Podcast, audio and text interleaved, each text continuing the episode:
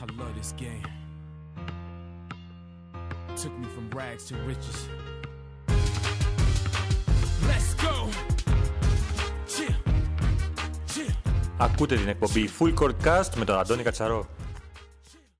Πέμπτο επεισόδιο της ε, σεζόν ε, Full Court ε, Cast και τρίτο σε βίντεο και ε, σήμερα ε, έχουμε μαζί μας, όπως μπορείτε να δείτε και εσείς, τον ε, Βασίλη τον Κούνα. Βασίλη, καλησπέρα και σε ευχαριστώ για την αποδοχή της ε, πρόσκλησης.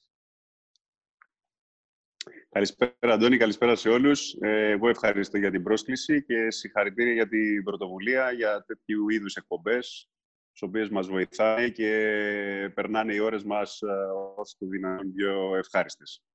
Ε, για πες μας εσύ, πώς περνάς αυτές τις α, δύσκολες ημέρες α, στο σπίτι;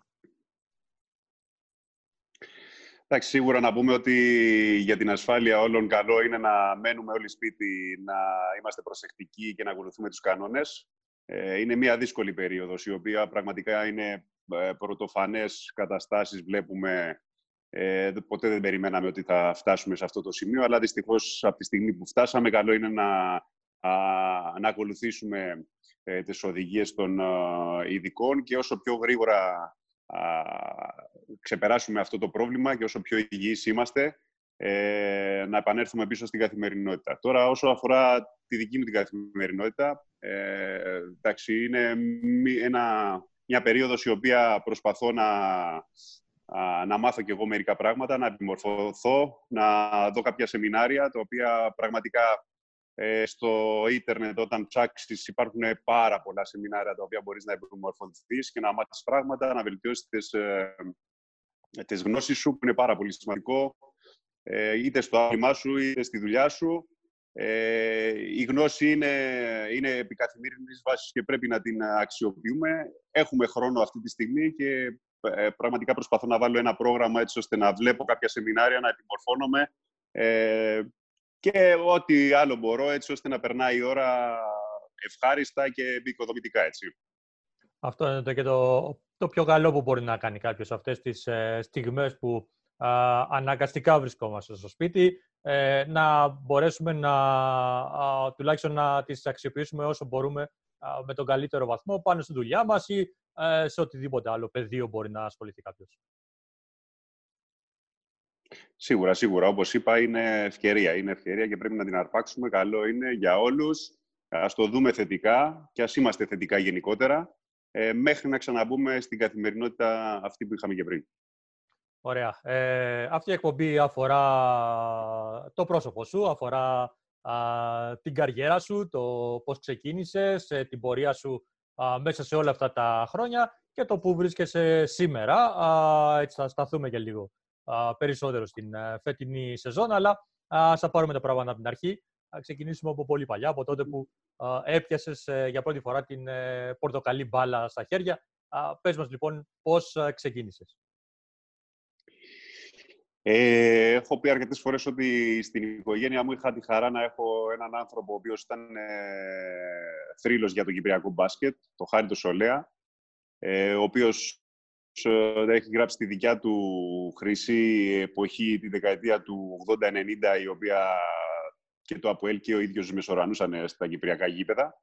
Ε, και είχα την, ε, είχα τη χαρά να είμαι στην οικογένεια αυτή και να, να βλέπω την πορεία του, να βλέπω τη, ε, την εξέλιξή του και ήταν ένα από τα κίνητρα τα οποία μου δώσανε για να, για να ξεκινήσω κι εγώ τη δικιά μου πορεία και να ενταχθώ σε- στο άθλημα ε, σε, μια, σε μια ομάδα της γειτονιάς η οποία είχαμε πάει στην αρχή για πλάκα γιατί θέλαμε απλά να κάνουμε κάτι το απόγευμα ε, στην Ένωση Νέων ε, Λατσιών, η οποία ήταν μια ομάδα που μαζευτήκαμε 6-7 παιδιά και ήρθαν έξτρα κάποια άλλα και κάναμε μια, μια ομάδα α, και αν θυμάμαι καλά ο πρώτος προπονητής ήταν και ο Κώστας ο Εγγλέζος ο οποίος ήταν και ο πρώτος μας προπονητής και με βοήθησε πάρα πολύ ε, κυρίως στα βασικά. Θυμάμαι ότι ήταν ε, πάρα πολύ καλός και είναι πάρα πολύ καλός ο coach ο Κώστας ο Εγγλέζος, κυρίως στα, βαδι- στα βασικά και στις μικρές ηλικίες, το βλέπουμε κάθε χρόνο.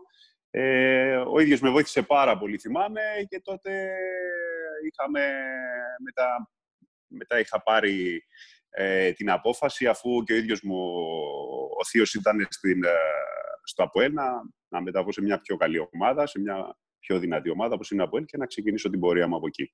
Άρα ήσουν από ΕΛ, ε, από τα πρώτα σου βήματα μετά την Λατσά, την Ένωση Λατσών. Ε, ήσουν εκεί, έπαιξες ε, και την ε, πρώτη σου χρονιά το 2001-2002, αν δεν κάνω λάθος, ήταν η πρώτη σου χρονιά που έπαιξες με την αντρική ομάδα. Αν δεν κάνω και εγώ λάθος, εντάξει, πιο πριν είχα περάσει, πούμε, πιο μικρός στην αντρική ομάδα, γιατί όπως γνωρίζετε τότε ε, είχαμε δύο ξένους στην ομάδα. Ήταν πολύ εύκολο να μπεις στο ρόστερ και να, και να αγωνιστείς μερικές φορές. Ε, είχα τη χαρά να, να είμαι ε, στη δωδεκάδα, δεκάδα, δεν θυμάμαι τότε τι ήταν, ε, από πολύ μικρός, γιατί υπήρχε αυτό το, η ευκαιρία τέλος πάντων, που δεν υπάρχει τώρα. Ε, και αν δεν κάνω λάθος και εγώ, το 2000, 2000 2001 ή 2001-2002 ε, είχαμε κερδίσει και το πρωτάθλημα με το ΑΠΟΕΛ και ήταν η πρώτη μου χρονιά 17 στα 18 χρονών. Ναι, ναι, ναι. Και μετά έφυγα για Ελλάδα. Ακριβώς. Ήταν το πρώτο σου πρωτάθλημα το 2002 με τον ε, ΑΠΟΕΛ. Ε, ξεκίνησε δηλαδή σαν πρωταθλητής. Ε, αυτό εκεί ήθελα να καταλήξω εγώ. Ότι το πρώτο σου α, βήμα στην ουσία ήταν να πάρεις και πρωτάθλημα. Ε, και μετά έφυγε ναι. για Ελλάδα. Ναι, μετά εντάξει. Ε, είχα είχα την τύχη να έχω την τελευταία μου χρονιά στο ΑΠΟΕΛ τον, τον Ηλία τον Αρμένη, ένα προπονητή Έλληνα, ο οποίος πήραμε και το πρωτάθλημα μαζί και μου είχε ιδιαίτερη συμπάθεια και με είχε πείσει να, να ανέβω στην Ελλάδα έτσι ώστε να δοκιμαστούμε κάποιες ομάδες για να μεταβώ στην Ελλάδα για τη μετέπειτα εξέλιξή μου. Ε, συγχρόνως είχα δώσει και εξετάσεις για γυμναστική ακαδημία και, ε, και ε, πέρασα και εκεί, πέρασα στο πανεπιστήμιο ε, ήμουνα και στον, στον Πυραϊκό, πήγα η πρώτη μου χρονιά ήταν στον Πυραϊκό, μια ομάδα Α2. Ε, και από εκεί ξεκίνησα την πορεία μου σε διάφορες ομάδες Α2, οι οποίες ε, εντάξει, γυρίσαμε, προσπαθήσαμε να ανέβουμε. Σε ένα περίεργο πρωτάθλημα, δύσκολο, πάρα πολύ δύσκολο. Ε, ιδιαίτερο πρωτάθλημα, πολλούς Έλληνες, πολύ καλούς παίχτες, οι οποίοι η Α2 τότε ήταν μια κατηγορία η οποία ήταν προθάλαμος τέλος πάντων της Α1. Από εκεί ψινόντουσαν οι παίχτε και τα παιδιά φεύγανε για την ε, Α1 για να αρπάξουν την ευκαιρία. Ε, εντάξει, εγώ προσωπικά είχα πάρα πολλές ευκαιρίες για να πάω στην Α1. Δυστυχώς, κάποιες δικές μου καταστάσεις, ε, κυρίως οι οικογενειακές, δεν μου επιτρέψανε ε, να πάρω την ευκαιρία. Ε, να αρπάξω την ευκαιρία τέλος πάντων και να πάω σε μια ομάδα. Ενώ είχα και, και από τον Πανιόνιο, θυμάμαι τότε είχα, όταν ήταν στην Α1 και από τον. Α, από τα Τρίκαλα, θυμάμαι μια χρονιά είχα συμφωνήσει και προφορικά, αλλά είχα την ατυχία με τον πατέρα μου ε, και το διαγράψαμε. Ε, θυμάμαι ήταν και ο Βαγγέλης ο Αγγέλου, ο ο Βαγγέλης ο Αγγέλου προπονητής. Ε, εντάξει, εκείνη την εποχή, εντάξει, η Α2 ήταν μια κατηγορία η οποία ψινόσουν, πήγαινε στην Α1, άρπαζε την ευκαιρία και γινόσουν παίχτης Α1 που ήταν για σίγουρα ένα διαφορετικό επίπεδο από την Α2. Σίγουρα η Α2 έχει φιλοξενήσει και στο παρελθόν πολύ μεγάλα ονόματα έτσι, που έχουν αγωνιστεί στην ε, πρώτη κατηγορία της Ελλάδας και έχουν κάνει και καριέρα και στο εξωτερικό στη συνέχεια. πέρασε από Πυραϊκό, πέρασε από Μίλωνα, από Δάφνη, ε, την ICBS ε, και την Νία Ρίστα της μετράω καλά τις ομάδες. Α, και το Λαύριο. Ε, ξέχασα το Λαύριο. Και το Λαύριο, ναι. Ναι, ναι, ναι. ναι. Α, δεν κάνω κι εγώ λάθος, γιατί ε, ξέρεις, εντάξει, μικρός αντιλαμβάνεσαι και διαφορετικά τα πράγματα. Θυμάμαι ε, την τότε εποχή ε, ήταν αρεστό, ήταν όμορφο, ήταν ωραίος, άρεσε να πάρεις περισσότερες εμπειρίες. Ε, θυμάμαι κυνηγάγαμε να, να γυρίσουμε όσες περισσότερες ομάδες μπορούσαμε ε, για να πάρουμε εμπειρίες. Τότε ήταν η Αθήνα, η Θεσσαλονίκη, είτε ξέρω εγώ, στην Κρήτη. Προσπαθούσες όσο το δυνατόν να πάρεις τις εμπειρίες. Η Ελλάδα είναι και μια χώρα η οποία σε σχέση με την Κύπρο είναι αρκετά μεγάλη και θέλεις να δεις και τα μέρη, θέλεις να δεις και τον κόσμο, πώς λειτουργούν. Είναι εμπειρίες όλα αυτά και χαίρομαι πραγματικά που τα έζησα. Ε, τώρα εντάξει, αν το βλέπαμε σε θέμα σωστής καριέρας και πορείας, θα σου έλεγα ότι καλό θα ήταν να πορευτείς με μια ομάδα να ανέβεις στην πρώτη κατηγορία, να αρπάξεις και εσύ την ευκαιρία μέσα από αυτό τη, με αυτή τη διαδικασία και να δέσεις και λίγο διαφορετικά τις σχέσεις σου με ένα σωματείο. Εντάξει, δεν έτυχε. Κάθε χρόνο ήμασταν και σε διαφορετικό, εκτός από τη χρονιά, θυμάμαι, στο ICBS που είχα κάτσει δύο Ε, και δυστυχώς ε, μετά η ομάδα είχε αποφασίσει να σταματήσει. Κάτι τέτοιο. Την έκλεισε, ναι. νομίζω, την ομάδα. Ναι, ναι, διαλύθηκε. Ε, Είχες ναι. συναντήσει κανέναν άλλον από Κύπρο τότε στην πορεία σου; Ναι, την, ε, θυμάμαι στη δικιά μου τη φουρνιά υπήρχαν πάρα πολλοί. Δηλαδή, ε, εντάξει, πολύ κοντά μου ήταν ο Γιώργος ο Νεοφίτου, που ήμασταν μαζί στο Μίλωνα. Ε, ο Ανδρέας ο Σιζόπουλος που ήταν στην, ε, στο ICBS. Ε, αν δεν κάνω λάθος, που ήταν, ήταν κι αλλού. Δεν θυμάμαι. Όχι. Ε, ο Άρης ο Κορονίδης ήταν. Ο Αλέξης ο Λιάτσος ήταν τότε, ο Κουνούνης, ο Παλάλας ήταν, δεν τον πρόλαβα, ήταν πιο κάτω, και ήταν και στη Β' Εθνική, αν θυμάμαι καλά. Ε, υπήρχαν και άλλα παιδιά, δεν θυμάμαι τώρα ακριβώς, μην αδικήσω και κανένα, αλλά πραγματικά όσους τους ξεχνάω, συγχωρέστε με γιατί έχουν περάσει και λίγα χρόνια. Ε, αλλά υπήρχαν παιδιά, υπήρχε μια φουρνιά παιχτών η οποία είχε ανέβει, θυμάμαι, ε, στην Ελλάδα να κυνηγήσουν για το όνειρο. Ε, εντάξει, προσπαθήσαμε, θεωρώ. Δεν ήταν και εύκολες εποχές. Το, το μπάσκετ ε, τη δεκαετία τουλάχιστον του 2000-2010, πριν να έρθει η κρίση, ε, ήταν μια περίοδος που το μπάσκετ ε, μεσουρανούσε, ας πούμε, και στην Ελλάδα.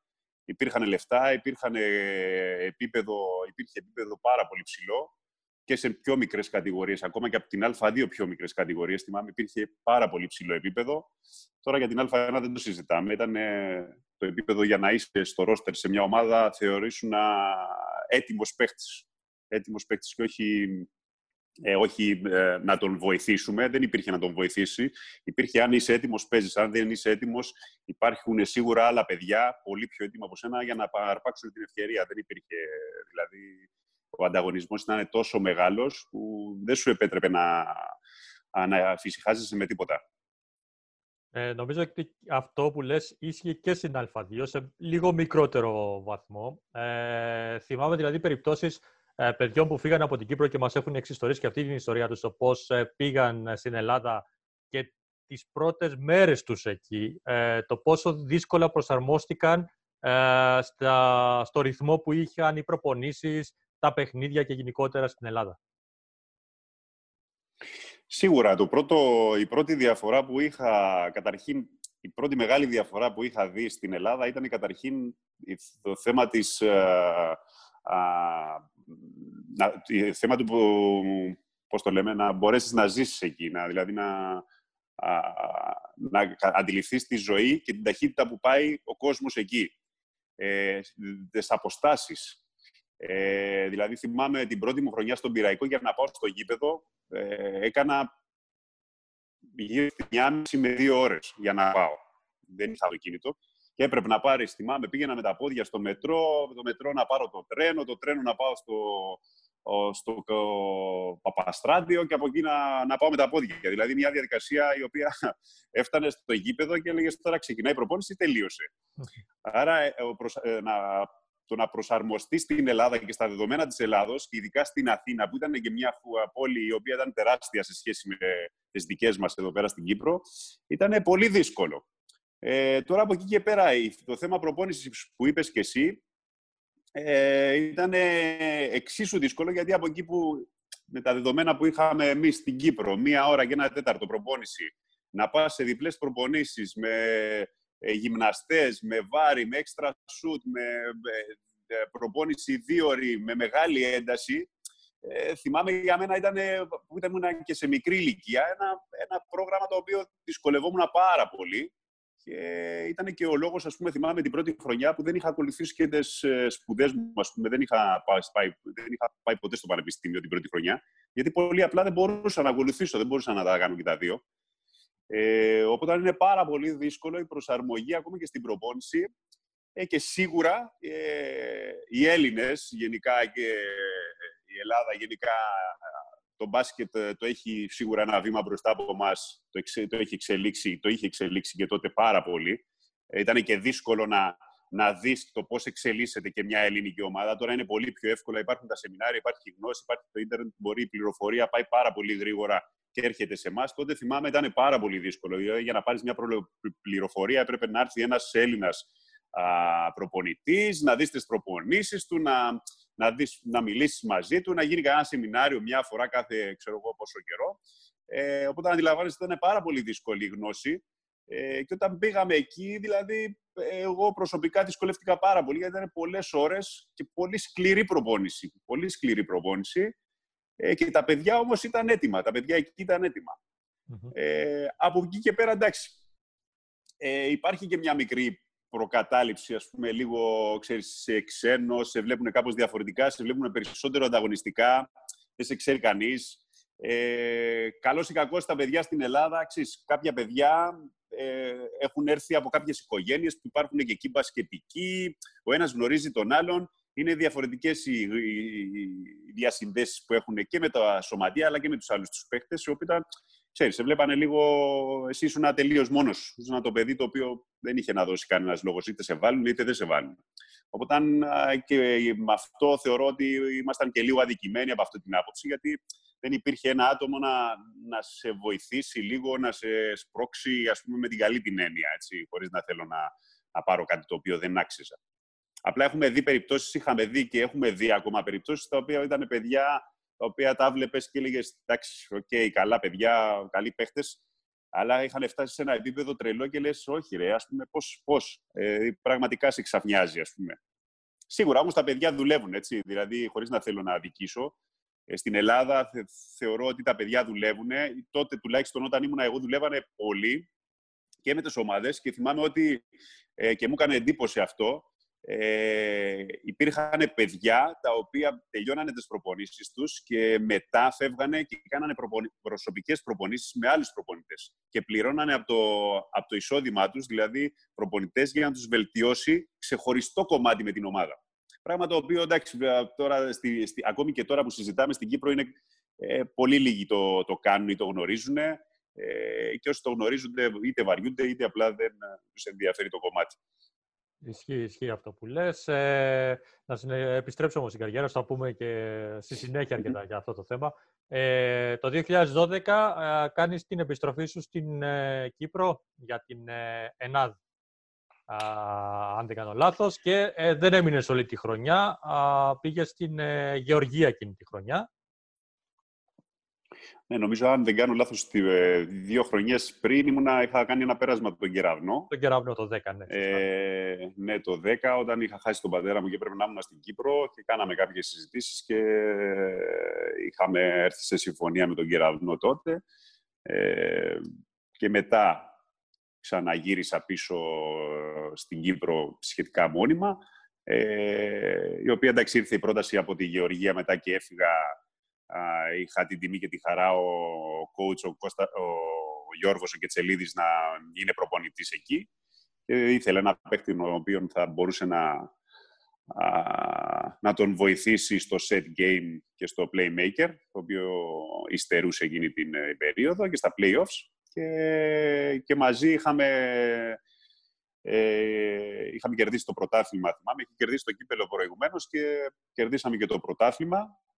Ε, και ήταν μια ιδιαίτερη χρονιά για μένα. Μ' άρεσε πάρα πολύ, δηλαδή, αυτή του εξωτερικού.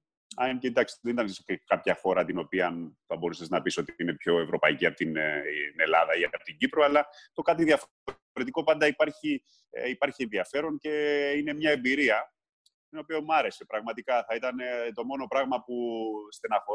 με στεναχωρεί από όλη την ε, καριέρα μου ήταν αυτό, το να πας να ζήσεις λίγο τον επαγγελματισμό λίγο σε χώρες ε, ανεπτυγμένες μπασκετικά, αλλά και κοινωνικά ανεπτυγμένες, έτσι, δηλαδή Γερμανία, Ιταλία, ε, Ισπανία, αυτές τις χώρες τις οποίες νιώθεις τον επαγγελματισμό και τις οποίες τις βλέπουμε και τώρα όταν όταν, συζη... όταν παίζουμε με, τε...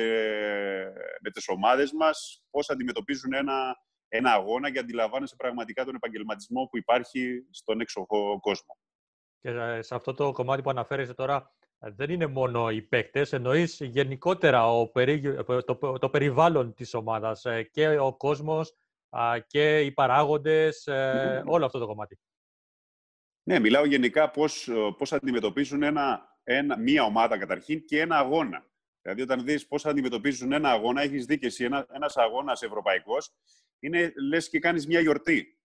Ε, εντάξει, στην Κύπρο όταν κάνεις ένα ευρωπαϊκό αγώνα είναι λες και κάνεις μια αγκαρία, ας πούμε, γιατί πρέπει να τελειώσει, άντε κάντε την παρουσίαση, φωνάξτε τα ονόματα να φύγουμε. Κάπως έτσι. Ε. Αλλά εντάξει, τώρα αστειευόμενος, χωρίς να θέλω να δικαιολογήσω κανένα, αλλά η γενική εικόνα αυτό δείχνει δυστυχώς. Ε, πήρες το πρωτάθλημα στην ε, Γεωργία, ε, γυρίζεις πίσω στο Ναποέλ το 2013 και γίνεσαι πλέον η σημαία της ε, ομάδας. Από εκεί και πέρα με το μικρό περσινό διάλειμμα, θα το λέγαμε, που πήγε στην ΑΕΚ, μέχρι και σήμερα βρίσκεσαι στην ομάδα του ΑΠΟΕΛ.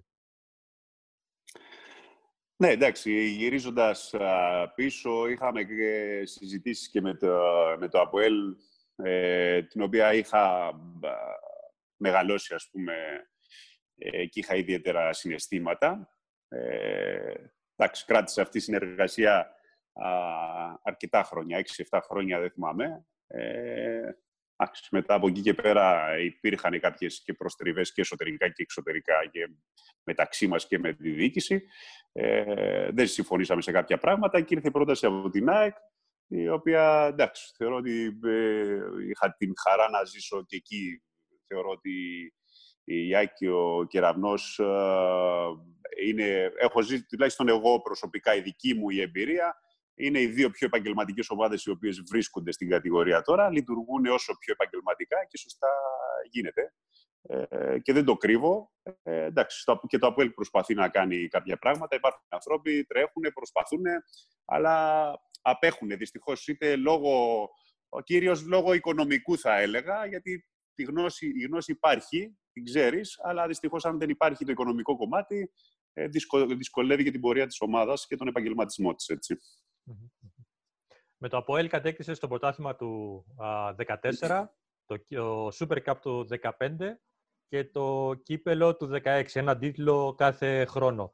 Α, και είναι και οι τελευταίοι σου τίτλοι που έχεις ε, στην ε, καριέρα σου, μέχρι τώρα βέβαια. Α, ναι. Πιστεύεις, έχεις, έχεις τρία πρωταθλήματα στην καριέρα σου. Έχεις ε, ένα κύπελο και ένα Super Cup. Είναι αρκετά για τον ε, Βασίλη τον Κούνα; Εντάξει, κοίταξε, τώρα τα, τα τρόπαια ε, δεν είναι κάτι προσωπικό, δεν είναι κάτι το οποίο το κερδίζεις ε, προσωπικά. Ο καθένας έχει την πορεία του. Εγώ θα σου πω ότι, εντάξει, θα μπορούσαμε να είχαμε και περισσότερα. Αν δεν είχα και την ατυχία το 16 α, με τον Αχίλιο, ίσως σήμερα ήταν διαφορετική πορεία. Είναι συγκυρίες αυτά τα πράγματα, δεν μπορείς να τα ελέξει ε, και δεν μπορείς να στε, στεναχωριέσαι, έτσι. Δεν μπορείς και να...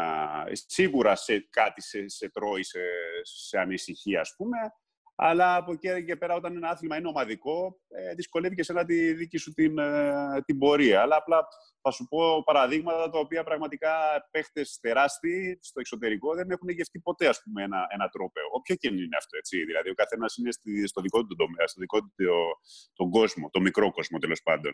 Δηλαδή, υπάρχουν παίχτες στο NBA ας πούμε, που δεν έχουν γευτεί ποτέ το, το πρωτάθλημα. Και λες, αυτός αποκλείεται, δεν γίνεται. Ε, δεν έχει, δεν ξέρει δεν ξέρεις, εισαγωγικά δεν ξέρει, αλλά αντιλαμβάνεσαι τι θέλω να σου πω. Είναι... Ποτέ, ποτέ δεν ξέρεις. Ποτέ δεν ξέρεις. Οπότε, εντάξει. Θα δούμε. Ε, Είχες και πολλά χρόνια στην εθνική ομάδα, ξεκινώντας από τις μικρές εθνικές ε, και μετά. Α, τι, τι, ήταν αυτό που θυμάσαι, αποσύρθηκες πέρσι, αν θυμάμαι καλά. τελευταία σου χρονιά ήταν η περσινή ε, ε, στην εθνική ομάδα. Τι ήταν αυτό που σου, που σου έχει μείνει περισσότερο από την πορεία σε αυτή τη μακρόχρονη πορεία από τις εθνικές ομάδες; Ε, εντάξει, με την εθνική ομάδα είναι διαφορετικά τα πράγματα. Εκεί όταν έχεις να, όταν έχεις να, να παίξεις και να φορέσεις αυτή την ομάδα μια, ενός ολόκληρου νησιού και μια, μιας ολόκληρης χώρας, ε, είναι και διαφορετική βαρύτητα, έτσι. Ε, ήταν μεγάλη τιμή για μένα, όσα χρόνια τη φόρεσα την, ε, τη φανέλα της Εθνικής. Ε, από εκεί και πέρα, αυτά που μου μένουν είναι πραγματικά οι χαρές τις οποίες είχαμε ζήσει, όχι απόλυτα μέσα από την επιτυχία κάποιων εικόνων ή οτιδήποτε, που υπήρχαν, είχαμε νίκες, δηλαδή κάναμε και νίκες, ε, ή μέσα από κάποιο μετάλλιο, χρυσό, με μικρής Ολυμπιάδας και τέτοια, αλλά πραγματικά η, ε, οι, οι συζητήσεις που είχαμε με τα παιδιά, ο χαβαλές, ε, όλα αυτά που κάναμε και μπορέσαμε να τα κάνουμε γιατί ήμασταν μόνο Κύπροι. Γιατί ήμασταν μια παρέα και δείξαμε ειδικά προς το τέλος, όταν κάποια παιδιά πορευτήκαμε μαζί χρόνια επί σειρά ετών, δείξαμε ότι μια ομάδα η οποία ε, είναι χρόνια μαζί και μπορεί να πορευτεί μαθαίνοντας ο ένας τον άλλον, μπορεί να κάνει και καλές πορείες και να κάνει και καλές νίκες. Δηλαδή, όταν κερδίσαμε, ας πούμε, π.χ. το χρυσό στο Ολυμπιάδα 17, ε, θεωρώ ότι είναι ένα μικρό θαύμα, ας πούμε, τέλος πάντων, σε εισαγωγικά. Μου πεις τώρα για, για αυτούς που τώρα είναι, το βλέπουν και είναι λίγο κακοντρεχείς και θα πούνε «Α, τώρα μας λέει για την εθνική ομάδα, την ε, μικρή Ολυμπιάδα». Ναι, αν δεις την πορεία τη ομάδες, πραγματικά ε, κάνουμε κάτι το οποίο δεν το κάνεις. Δηλαδή, με την, ε, το Μαυροβούνιο, πιστεύω δεν, δεν θα μπορέσεις να, να, να ξανακερδίσεις αυτό το Μαυροβούνιο, ας πούμε. Ε, Όπως είδαμε και τις επόμενες δύο χρονιές που τα παιδιά ήταν, ε, ε, χάσανε, γιατί οι ομάδες ήταν πολύ πιο καλύτερες. Δεν το συζητάμε. Ε, αλλά πραγματικά οι παρέες οι οποίες είχαμε δημιουργήσει τότε στην εθνική ομάδα ε, θα μου μείνουν μέχρι, μέχρι, μου έχουν μείνει μέχρι τώρα πραγματικά χαραγμένες στο μυαλό και ε, ξέρεις, είναι και οι, οι σχέσεις που δημιουργείς με τα παιδιά και οι φιλικές σχέσεις μετά από τον μπάσκετ. Δεν είναι μόνο το μπάσκετ, αλλά και έξω από το γήπεδο, το οποίο δημιουργηθήκαν ωραίες σχέσεις και όμορφες και αυτό πραγματικά μου έχει μείνει, ε, μου έχει μείνει μέσα μου. Ναι, ναι, ναι. Ε, το είχαμε σχολιάσει και χθες με τον ε, Παναγιώτο Γιαναρά στην ε, τελευταία συνέντευξη που κάναμε ε, αυτό συγκεκριμένα του 2017, την, την επιτυχία την μεγάλη που έγινε. του επεσήμενα και εγώ αυτό που λες και εσύ τώρα, το πόσο καλό κλίμα υπήρχε στην Εθνική, το οποίο κρατάει μέχρι τώρα. Δηλαδή, αυτό που χτίσατε εσείς, παρά το γεγονός ότι έχουν αλλάξει πάρα πολλά παιδιά μέσα από την εθνική ομάδα, δεν έχει χαλάσει. Και νομίζω ότι ε, αυτό είναι πολύ μεγάλο επίτευγμα. Σίγουρα, ναι, ναι, ναι, σίγουρα.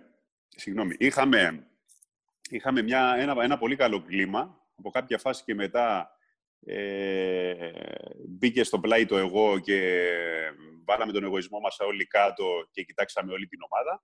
Ε, θεωρώ ότι και τώρα μπορεί να γίνει και γίνεται αυτό το πράγμα. Τα παιδιά είναι ενωμένα μεταξύ τους. Ε, το, το όλο θέμα είναι ο χρόνος που θα, που, που χρειάζονται για να φτάσουν σε ένα επίπεδο, ε, όχι το δικό μας, αλλά καλύτερο. Έτσι. Δεν, δεν συζητάμε τώρα ποιος είναι ο καλύτερος, ποια εθνική ήταν η καλύτερη. Θεωρώ ότι είναι εξίσου καλές και οι δύο, ήταν εξίσου καλές και οι δύο οι φουρνιές και είναι θέμα χρόνου να βελτιωθούμε και να πάμε σε ένα στάδιο καλύτερο που σίγουρα για να συζητάμε αυτό το πράγμα πρέπει να μπούμε και σε πιο λεπτές γραμμές, δηλαδή πόσο χρόνος συμμετοχές έχουν στις ομάδες τους, πόσο παίζουν, πόσο πρωταγωνιστές είναι σε αυτό το χρόνο που παίζουν. Ε, οπότε αν η εθνική ομάδα, ε, το, το καλό το κλίμα υπάρχει, θέμα είναι χρόνος ε, για να μπορέσουν τα παιδιά να δέσουν και να κάνουν μια καλύτερη πορεία από αυτή που, έχουν, που έχουν, έχουμε κάνει μέχρι τώρα. Ωραία. Να έρθουμε και στο φετινό ΑΠΟΕΛ. Ε, μια χρονιά αρκετά περίεργη θα έλεγα ξεκίνησε αρκετά αργά σε σχέση με τις υποχρεώσεις που είχε, που μιλάμε για τις ευρωπαϊκές υποχρεώσεις. Ε, είχε ε, να διαχειριστεί την Ευρώπη παράλληλα με το πρωτάθλημα χωρίς στην ουσία να έχετε κάνει και μια σωστή προετοιμασία. Α, πώς βίωσες τη φετινή σεζόν εσύ; Πώς θα πληρώσαμε ε, στη μετέπειτα πορεία μας και τα βρήκαμε μπροστά μας. Ε, όπως είπες και εσύ, η, η μη προετοιμασία το καλοκαίρι, που είναι το πιο σημαντικό κομμάτι, δεν καταλαβαίνω γιατί ε, κάποιες ομάδες το, το παραβλέπουν. Όχι, μάλλον ξέρω γιατί το παραβλέπουν, αλλά θεωρώ ότι είναι λαθασμένα ακόμα και από οικονομικής πλευράς που το κάνουν εκεί. Θεωρώ ότι η προετοιμασία είναι το Α και το Ω για μια ομάδα, για να χτίσει. Εκεί χτίζονται οι ομάδες. Και δυστυχώς εμείς φέτος ε, αυτό το κομμάτι δεν το είχαμε. Μπήκαμε κατευθείαν στα βαθιά με διπλά παιχνίδια αντιλαμβάνεστε ότι ε, όταν μια ομάδα δεν έχει κάνει προετοιμασία και έχει και να πορευτεί με διπλά παιχνίδια τη βδομάδα, αντιλαμβάνεστε ότι δεν, γίνεται προπο... δεν γίνονται προπονήσεις. Οπότε, αφού δεν γίνεται προπόνηση, η ομάδα πώς θα δεθεί μεταξύ τους; Ένα παιχνίδι ή δύο παιχνίδια ή μέσα από το παιχνίδι δεν μπορεί να δεθεί 100%. Δηλαδή, οι παίχτε δεν μπορούν να αφομοιώσουν το παιχνί, ε, το, τη φιλοσοφία του προπονητή μέσα από το παιχνίδι. Είναι πάρα πολύ δύσκολο, ε, ως αδύνατο. Γιατί οι παίχτε έχουν να διαχειριστούν διάφορα πράγματα μέσα στο παιχνίδι, ενώ η προπόνηση είναι πιο χαλαρή σε σχέση πίεσης και αυτά. Εκεί είναι ο οργανισμός πιο εύκολο να αφομοιώσει μία, ένα παιχνίδι το οποίο θέλει ο προπονητής. Οπότε, φέτος δεν έγινε αυτό στο ΑΠΟΕΛ. Ε, πληρώσαμε και το... Α, δυστυχώς, μάλλον, είχαμε την ατυχία να βρεθούμε με δύσκολους αντιπάλους. Ε, ψυχολογικά είχαμε χάσει το παιχνίδι γιατί κάθε Τετάρτη είχαμε 20 30 και ό,τι άλλο ε, ερχόντουσαν. Εντάξει, δύο οι ομάδες πραγματικά ήταν ομάδες για Champions League και όχι για το δικό μας το επίπεδο. Ε, τελείωσε, η, τελείωσε η, πορεία στην Ευρώπη και μετά εντάξει, υπήρχαν και αλλαγές, έγινε και αλλαγή προπονητή. Εντάξει, κατ' εμένα θεωρώ λαθασμένο, γιατί, όχι γιατί δεν θέλω να... Γιατί θεωρώ ότι ο άλλος που ήρθε, ο Νικόλας ο Παπαδόπουλος, ήταν χειρότερος ή καλύτερος δεν έχει να κάνει με αυτό. Αλλά θεωρώ ότι από τη στιγμή που ξέρεις τα προβλήματά σου, υπάρχουν τα προβλήματά σου, δεν βάζεις ακόμα ένα πρόβλημα στην ομάδα. Ε, και όταν α, οι παίχτες έχουν φτάσει σε ένα επίπεδο που, που, που, φτάνουν ή κοντεύουν να αφομοιώσουν τη φιλοσοφία του προπονητή και ο προπονητής να δείξει τις δυνατότητες και αυτά που έχει δουλέψει όλη, τη, όλη την πορεία, ε, εκεί κόβεις την, την ομάδα στα, στα δύο πάλι και φέρνεις ένα άλλο προπονητή ε, να μαζέψεις τα κομμάτια της ομάδας και εκεί αδικείς και τον προπονητή που τον διώχνεις, αλλά και τον προπονητή που φέρνεις. Γιατί όταν το φέρνεις τον προπονητή και η ομάδα είναι κομμάτια, πρέπει να ξαναχτίσει αυτή την ομάδα από την αρχή. Οπότε, προσωπικά θεωρώ ότι η, η απόλυση του, του Κρίστο Χουγκά ήταν λάθος. Ε, σίγουρα όμως μετά ήρθε ένας ε, Κύπριος πάρα πολύ καλός προπονητής που τα τελευταία χρόνια έχει δείξει ότι ε, βελτιώνεται και έχει κάνει καλές πορείες με την, ε, με την Ομόνια. Ε, και εντάξει, αυτός ήθελε και αυτός το χρόνο του σίγουρα για να χτίσει αυτό που ήθελε να φτιάξει. Θεωρώ ότι η ομάδα είχε φτάσει σε ένα επίπεδο και έδειξε κάποια καλά σημεία και με αποκορύφωμα δηλαδή το τελευταίο παιχνίδι με την ΑΕΚ, θεωρώ ότι η ομάδα είχε μια ανωδική πορεία τέλος πάντων. Τώρα πού θα μπορούσε να έχει φτάσει και πού θα κατέληγε, κανείς δεν θα μάθει. Το θέμα είναι ότι η ομάδα όμως είχε μια ανωδική πορεία. Η αλήθεια είναι ότι με ίσως αυτό που προσπάθησε να κάνει η διοίκηση, χωρίς να ξέρω βέβαια, υποθέσεις κάνω, είναι ότι προσπάθησε να, να δώσει, ε, να αλλάξει την ψυχολογία φέρνοντας, αλλάζοντας τον προπονητή στην ομάδα γιατί έβλεπε ότι τα πράγματα πηγαίνανε προς τα κάτω με τις ε, βαριές ήττες της Ευρώπης κυρίως. Ε, από εκεί και πέρα, αυτό που είπες και εσύ είναι πάρα πολύ σωστό. Ο Νικόλας Παπαδόπουλος ούτε αυτός είχε τον χρόνο να δουλέψει. Ε, πρώτες εβδομάδες ήταν μεταξύ αεροδρομίου και γηπέδου, καθώς είχε και αυτός τα τελευταία τα ευρωπαϊκά παιχνίδια να τα δώσει μαζί σας. Ε, μετά ξεκινήσανε παιχνίδια μεσοβδόματα, οπότε πάλι δεν είχε τον χρόνο να, προετοιμα, να σας μαζέψει, να, να σας δουλέψει όπως ε, θα ήθελε και ο ίδιος. Οπότε νομίζω ότι μετά τα Χριστούγεννα άρχισε η ομάδα να παίρνει τα πάνω της. Σίγουρα, εντάξει. Εγώ δεν θέλω να δικήσω τώρα τη διοίκηση γιατί έδιωξε τον, τον coach τον Κρίστο Φουγκάς ή ότι γιατί έφερε τον Νικόλα. Τώρα επιλογές είναι αυτά. Οι ομάδες ε, ξέρουμε, ε, ξέρουμε πώς λειτουργούν και στην Κύπρο και στην Ελλάδα. Καλός ή κακός. Κατ' εμένα η άποψή μου είναι κακός. Ε, αλλά αυτοί είναι οι άνθρωποι, με αυτούς που έχουμε συνηθίσει, με αυτούς έχουμε μάθει. Έτσι. Δηλαδή, είναι στη, δυστυχώς στις δικές μας τις χώρες ε, ο, ο ρόλος του προπονητή είναι πάρα πολύ δύσκολος. Γιατί ένα Σάββατο είσαι ο καλύτερος, το άλλο Σάββατο είσαι ο χειρότερος. Ε, εντάξει, αυτό ω σαν παρέθεση. Τώρα, αυτά που είπες και εσύ για τον coach τον Νικόλα τον Παπαδόπουλο είναι πολύ σωστά. Δεν είχε το χρόνο κι αυτός μέσα από την προπόνηση να αλλάξει τη φιλοσοφία της ομάδας μέσα σε μικρό χρονικό περιθώριο. Ε, είχαμε και την ατυχία να φέρουμε ένα παιδί το οποίο, εντάξει, σίγουρα σαν όνομα ήταν αρκετά μεγάλο, αλλά δυστυχώς ε, ήταν ανέτοιμος ε, και δεν μας βοήθησε και εκεί την πληρώσαμε, γιατί ε, ουσιαστικά παίζαμε με τέσσερις ξένους, γιατί το παιδί πραγματικά δεν μπορούσε να βοηθήσει λόγω σωματικού βάρους, τέλος πάντων. Ε, όταν μετά έγινε η αλλαγή όμως και ήρθε ένα παιδί το οποίο τέριαζε και στη φιλοσοφία του Νικόλα και στη, στο δικό μας παιχνίδι, λίγο πιο γρήγορο, λίγο πιο αθλητικό, ε, περισσότερες επιθέσεις, πιο σφιχτή άμυνα. Εκεί, εκεί δέσαμε λίγο περισσότερο σαν ομάδα και σταδιακά, όπως είπα και πριν, ε, θα μπορούσε να είχαμε μια καλή εξέλιξη, ας πούμε. Ναι, μιλάς για τον ε, William Graves, ο οποίος ε, ήρθε και ε, Ναι, ναι, ναι. αποχώρησε και ο, ο Blake Hamilton, ο οποίος ήρθε στο τέλος της ε, σεζόν. Ακριβώς, Α, ναι. Πολύ καλός Ναι. παίκτης και αυτός, τον ξέραμε και από την ΑΕΛ. Ε, τώρα, ε, όσον αφορά τη δικιά σου την πορεία φέτος, τα, μ, την εμφάνισή σου, πώς την κρίνεις, πώς είναι η αξιολόγηση.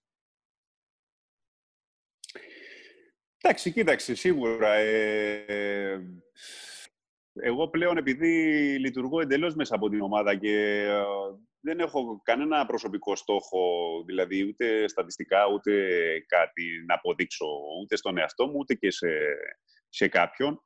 Ε, όλα εξαρτούνται μέσα από την ομάδα. Εγώ προσπαθώ να γίνει ό,τι καλύτερο, να πορευτεί η ομάδα σε ένα σωστό δρόμο. Σίγουρα δεν είμαι αυτός που θα μπορούσε να ήμουν πριν από πέντε χρόνια, γιατί έχουμε φτάσει πλέον στα 36, οπότε προσπαθώ είτε μέσα από τις συμβουλές μου, είτε μέσα από την εμπειρία μου στο παιχνίδι να βοηθήσω ε, και την ομάδα, αλλά και κάποια νεαρά παιδιά.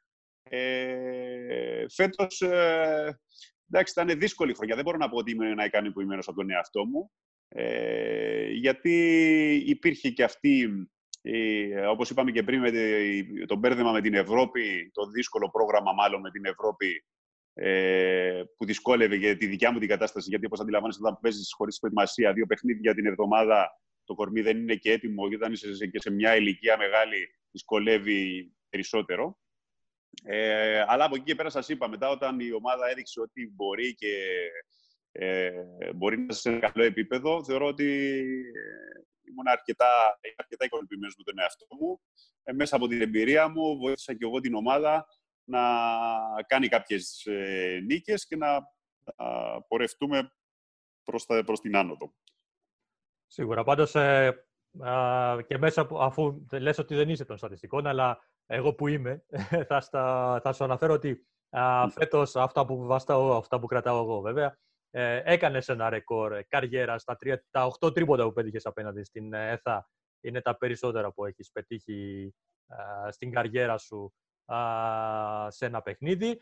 Ε, οι 25 πόντοι στο ίδιο παιχνίδι πλησίασαν το ρεκόρ καριέρας που είχες, που ήταν ε, 28 από το παιχνίδι με την Ένωση Νέων Παραλιμνίου από το 2014.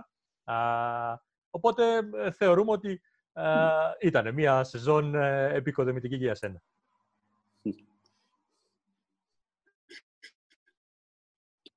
Εντάξει, ίσως μπορεί να κάνει και λάθος, δεν ξέρω. Όχι, θα κάνω. Εντάξει, εγώ σου είπα και πριν, ε, δεν, τα- δεν, πραγματικά δεν, δεν ασχολούμαι με στατικά. Σίγουρα όταν, όταν δεν το αν παίζεις καλά και όταν πόντου και αυτό, νιώθεις και εσύ καλά και καλύτερα εννοώ μπο- ψυχολογικά.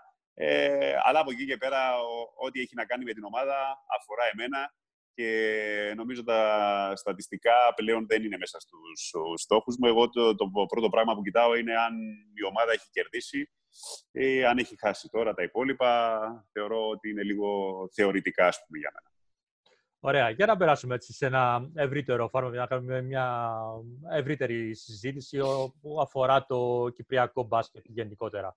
Πώς τη βλέπεις την εξέλιξή του, είμαστε σε ένα, σε ένα κομβικό σημείο θα έλεγε κάποιος και ειδικά αυτό που μας βρήκε τώρα με όλη αυτή την ιστορία με τον ε, κορονοϊό ε, δίνει α, πιο δύσκολη την ε, συνέχεια. Σένα ποια είναι η, η άποψή σου γι' αυτό; Εντάξει, σίγουρα τώρα όλα, αυτό, με όλα αυτά τα γεγονότα που έχουν γίνει, με αυτά που λένε όλοι οι ειδικοί, θα πέσει η οικονομία, θα κάνει, θα ράνει τώρα, σίγουρα θα υπάρχει και επιπτώσεις και στο δικό μας το, στο άθλημα. Ε, υπήρχε έτσι κι αλλιώς η κρίση και η, η δυσκολία στα, στα budget των ομάδων. Ε, ελπίζω να μην το κάνει δυσκολότερο, γιατί από εκεί πιο δυσκολότερο θεωρώ ότι είναι και... Δεν ξέρω ποιο, ποιος θα είναι άλλος ο δρόμος. Ε, Εγώ το μόνο πράγμα που βλέπω και πάντα θέλω να βλέπω το θετικό όλης της κατάστασης ε, είναι ότι είναι μια ευκαιρία. Το ότι όλοι, όλες, όλος ο κόσμος, όλη η οικονομία κάνει ένα restart και βλέπουμε ένα, ε, κάτι διαφορετικό, πάει να γίνει κάτι διαφορετικό, καλό είναι να προσπαθήσουμε κι εμείς να βαδίσουμε σε κάποια διαφορετικά μονοπάτια. Ε, και αφού θα πέσουν έτσι όπως λένε ή θα μείνουν τα ίδια τα budget τέλος πάντων που πάλι δεν ήταν ψηλά, δηλαδή ήταν πάρα πολύ χαμηλά, μας δίνεται η ευκαιρία να κάνουμε ένα μικρό restart ε, μάλλον όχι μικρό, ένα μεγάλο restart, γιατί ε, έχουμε χρόνια, βαδίζουμε σε ένα α, μονοπάτι, θεωρώ εντελώς λαθασμένο, όχι εντελώς, μην, μην αδικό κάποιος, αλλά λαθασμένο τέλος πάντων, γιατί η πορεία το δείχνει ότι είναι λαθασμένη, ε, να καταστρέφουμε ένα ένα κτίριο σιγά σιγά. Όσο την τη χτίζουμε, ζώνουμε σιγά σιγά. Ενώ από να το μηδέν, για να δείσουμε για να πορευτούμε σε άλλο μονοπάτι με διαφορετικό τρόπο, ε, προσπαθούμε να χαλάσουμε σιγά σιγά αυτό που είχαμε φτιάξει κάποτε. Ε, όταν θεωρώ ότι είναι ευκαιρία να κάνουμε και τον μπάσκετ να restart, να δούμε, δούμε γιατί εντάξει, είναι μια συζήτηση μεγάλη τώρα αυτή που βάζουμε, να δούμε πόσους, πόσο budget έχουμε, πόσοι ομάδες μπορούν να γίνουν πιο επαγγελματικές με βάση αυτό το budget πόσους ξένους θα φέρουμε, ε, πώς θα φέρουμε τον κόσμο στα γήπεδα, πώς θα δημιουργήσουμε ένα ωραίο κλίμα και ένα ωραίο προϊόν έτσι ώστε αυτός που το βλέπει να είναι ελκυστικό και να μπορέσει να το, να μπορέσει να το δει. Πώς μπορούμε εσείς οι δημοσιογράφοι ή οποιοδήποτε η Ομοσπονδία να προωθήσει αυτό το άθλημα μέσα από τα μίντια για να το δει και ο κόσμος, να πάρουμε κάποια παιδάκια, να φέρουμε καινούριους αθλητές, να χτίσουμε καινούριους αθλητές μάλλον ε, και να δυναμώσουμε εκ των έσω ε, και πώς αυτή η εθνική ομάδα που έχουμε τώρα, κάποια παιδιά τα οποία παίζουν, πώς θα βελτιωθεί και θα φτάσει σε ένα καλύτερο επίπεδο. Ε, είναι μια μεγάλη συζήτηση. Εγώ θεωρώ ότι όμως μπορεί να καθίσουν στο, στο τραπέζι διάφοροι γνώστες του αθλήματος και μπορούν να βρουν τη λύση. Ε, σίγουρα πάντα με γνώμονα έτσι, την, ε, τη βελτίωση της κυπριακής καλαθόσφαιρας των Κύπρων. Δηλαδή, να κάποια στιγμή ας κοιτάξουμε τα έσω μας, ας πούμε, δηλαδή το, τα δικά μας θέματα και ας αφήσουμε τώρα πώς είναι στην Ευρώπη, τι κάνουν αυτοί, τι κάνουν οι άλλοι. Ας κοιτάξουμε τι χρειαζόμαστε εμείς, τι θέλουμε εμείς ε, και να δημιουργήσουμε ένα πρόγραμμα, ένα πλάνο μακροχρόνιο που θα έχει ε, στόχο ε, και μέσα από υπομονή και επιμονή να φτάσουμε στον επιθυμητό στόχος μας που, που κατ' εμένα θεωρώ ότι είναι ο, ο Κύπριος καλαθοσφαιριστής και η Κυπριακή καλαθόσφαιρα, έτσι, γι' αυτό λέγεται η Κυπριακή, να αναδείξουμε όλους, και τους αθλητές, και τους προπονητές, και τους παράγοντες και όλους, και τις ομάδες. Ε, φυσικά η γνώμη σου πάνω σε αυτό το θέμα μετράει πάρα πολύ ως ο πρόεδρος και του Σύνδεσμου Καλαθοσφαιριστών ε, Κύπρου.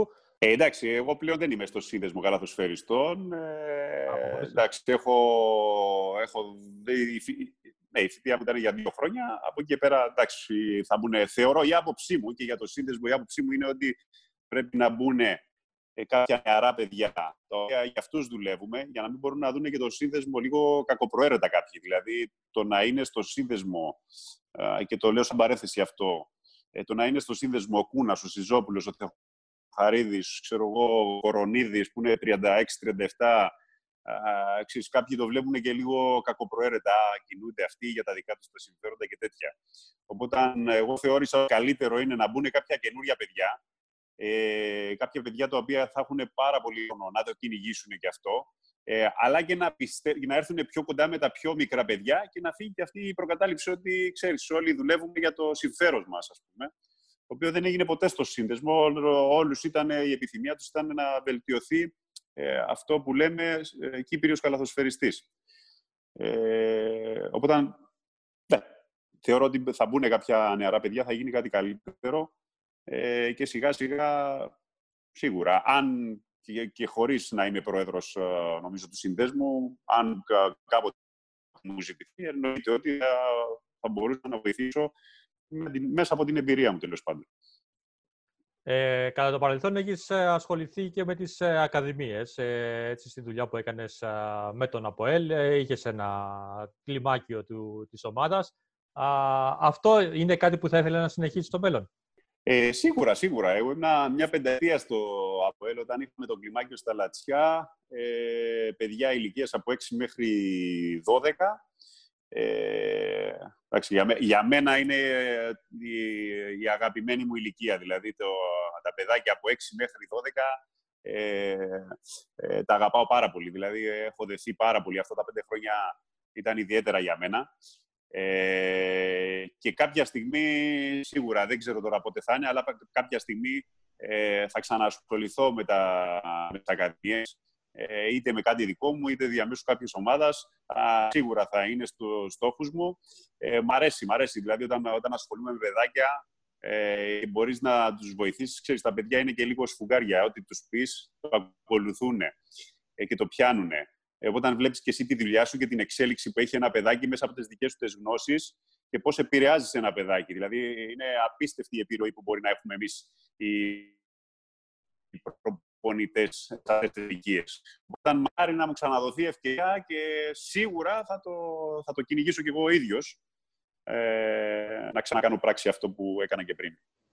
Ωραία. Ε, δηλαδή, εντάξει, σίγουρα το αναπτυξιακό, οι ακαδημίες είναι ένα, ένα κομμάτι.